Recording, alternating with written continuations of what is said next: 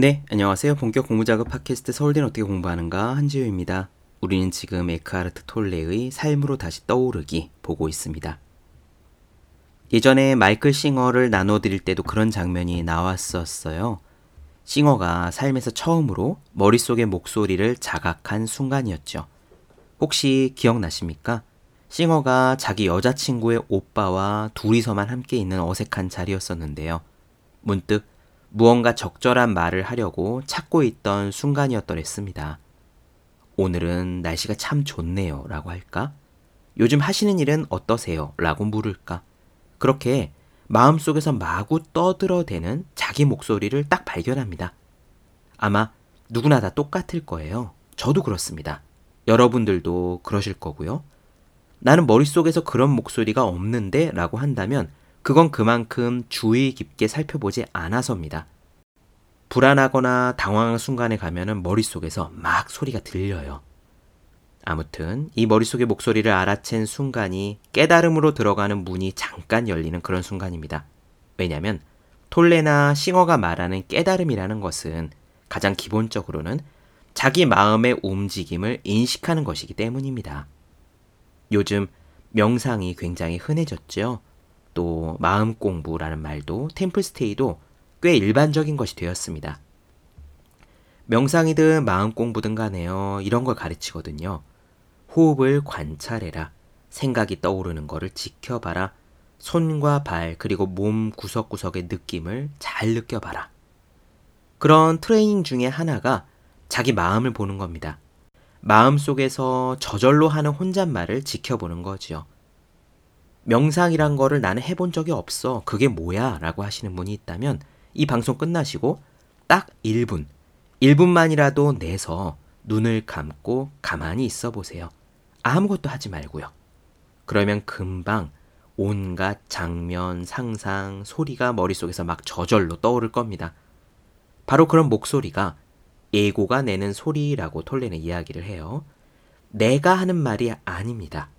예고, 즉 내 안에 있는 프로그램에서 저절로 나오는 소리, 무의식적으로 생각 없이 나오는 소리예요. 오늘 이야기에서는 톨레가 머릿속의 소리를 처음으로 인식한 흥미로운 순간이 나옵니다. 직접 들어보시죠. 바로 시작하겠습니다.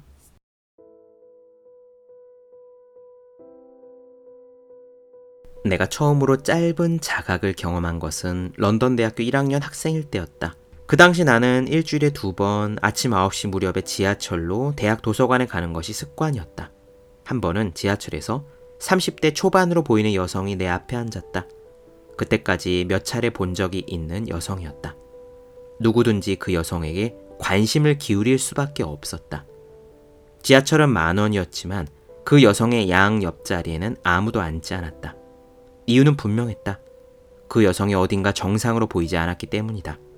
그녀는 몹시 긴장해 있었고 무언가에 화가 난 듯 큰 소리로 쉴 새 없이 혼잣말을 하고 있었다. 정확한 내용은 잘 모르겠지만 이런 식의 독백이었다.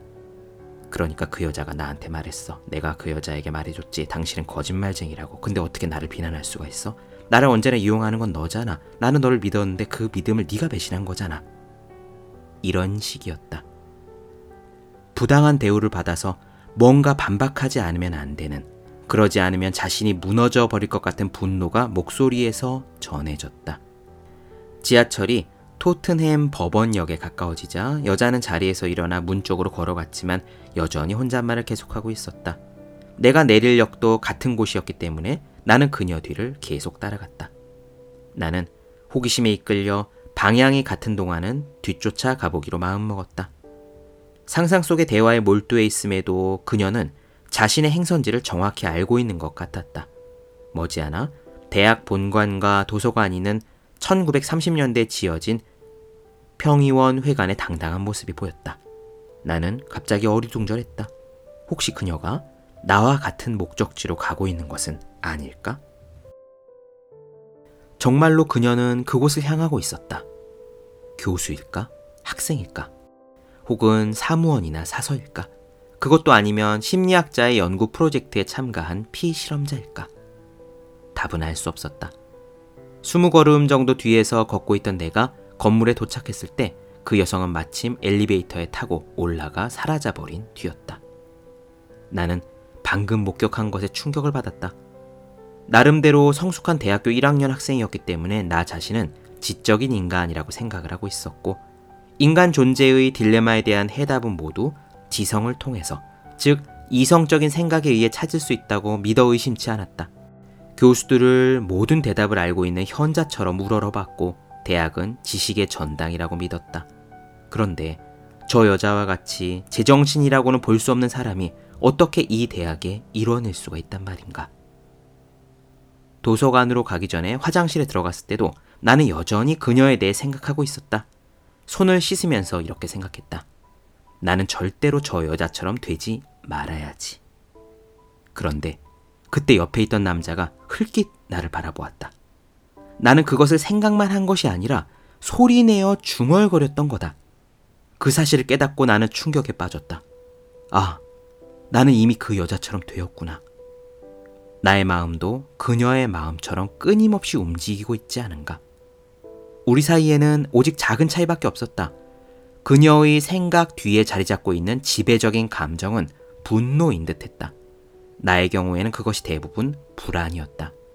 그녀는 생각을 소리내서 말했고 나는 대개 머릿속에서 생각했다.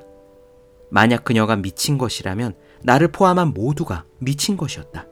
단지 정도의 차이만 있을 뿐이었다. 한순간이었지만 나는 자신의 마음으로부터 물러나 더 깊은 시점에서 있는 그대로 그것을 바라볼 수 있었다. 생각에서 알아차림으로의 짧은 전환이었다. 나는 아직 남자 화장실에 있었지만 혼자만 남아서 거울에 비친 나 자신의 얼굴을 바라보았다. 나 자신의 마음으로부터 분리된 그 순간 나는 웃음이 터져 나왔다. 삶은 내 마음이 만들어내는 것만큼 그렇게 심각하지 않다고 그 웃음은 그렇게 말하고 있는 듯 했다. 그러나 그것은 정말 한순간의 일이었고 금세 잊혀졌다. 그로부터 3년 동안 나는 나 자신의 마음에 완전히 동일화되어서 불안하고 우울한 상태로 나날을 보냈다. 자각이 다시 돌아온 것은 자살의 고비까지 간 뒤의 일이었으며 그때의 깨달음으로 나는 강박적인 생각과 마음이 만들어낸 허구의 나로부터 완전히 자유로워졌다. 앞에서 말한 사건으로 인해 나는 최초로 자각을 잠시 경험했을 뿐만 아니라 인간 지성의 절대적인 유효성에 대한 의심을 처음으로 내 안에 심게 되었다. 그리고 그로부터 몇 달 뒤 이 의심을 더욱 강화하는 비극적인 사건이 일어났다. 어느 월요일 아침 깊이 존경하던 교수의 강의에 출석했을 때 그 교수가 주말에 총으로 자살했다는 사실을 알게 되었다. 나는 몹시 놀랐다. 매우 존경받고 모든 답을 알고 있는 것처럼 보였던 교수였다. 그렇다. 에고의 지배를 받는 마음은 과거에 의해 완전히 조건지어져 있다.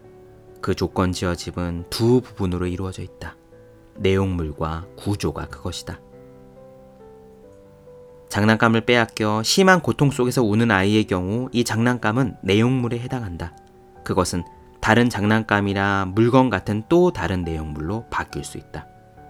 당신이 자신과 동일화하는 내용물은 주위의 환경, 성장 배경, 그리고 둘러싼 문화에 따라 조건 지어진다. 아이가 부자든 가난하든 그 장난감이 나무로 만든 것이든 정밀한 전자기기든 잃어버렸을 때 오는 고통에는 차이가 없다. 왜 그런 고통이 일어나는가? 그 이유는 내 것이라는 단어에 숨어 있으며 이것은 구조적인 문제다. 대상과의 연결을 통해 자신의 정체성을 강화하고 싶어 하는 무의식적인 강박관념은 예고의 지배를 받는 마음의 구조에 단단히 박혀 있다. 이런 나의 장난감들은 훗날 나의 자동차, 나의 집, 나의 옷이 된다. 나는 물건들 속에서 나 자신을 찾으려고 하지만 결코 완전하게 성공하지 못하며 결국 그것들 속에서 나를 잃어버리는 결과로 끝이 난다. 그것이 바로 에고의 운명이다.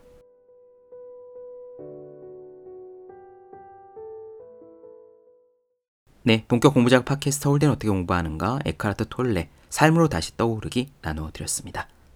더 많은 이야기가 궁금하신 분들은 제 유튜브 채널 제우의 서재, 네이버 블로그 생의 즐거운 편지, 카카오 브런치 한주의 브런치, 인스타그램에서 해시태그 제우의 서재 검색해 주시면 좋겠습니다. 또 해야 하는 일과 하고 싶은 일 사이에서 고민하며 썼던 제 첫 번째 에세이 노력이라 쓰고 버티기라 읽는 공부하시는 모든 분들을 위해 어떻게 공부하는 게 효과적인 설명한 혼자 하는 공부의 정석 그리고 책상에 올려두기만 해도 공부하고 싶어지는 365 홍콩 캘린더 꼭 한번 읽어보셨으면 좋겠습니다. 분명 도움이 되실 거예요. 그럼 오늘 여기까지 하겠습니다. 전 다음 시간에 뵐게요. 여러분 모두 열심히 공부하십시오. 저도 열심히 하겠습니다.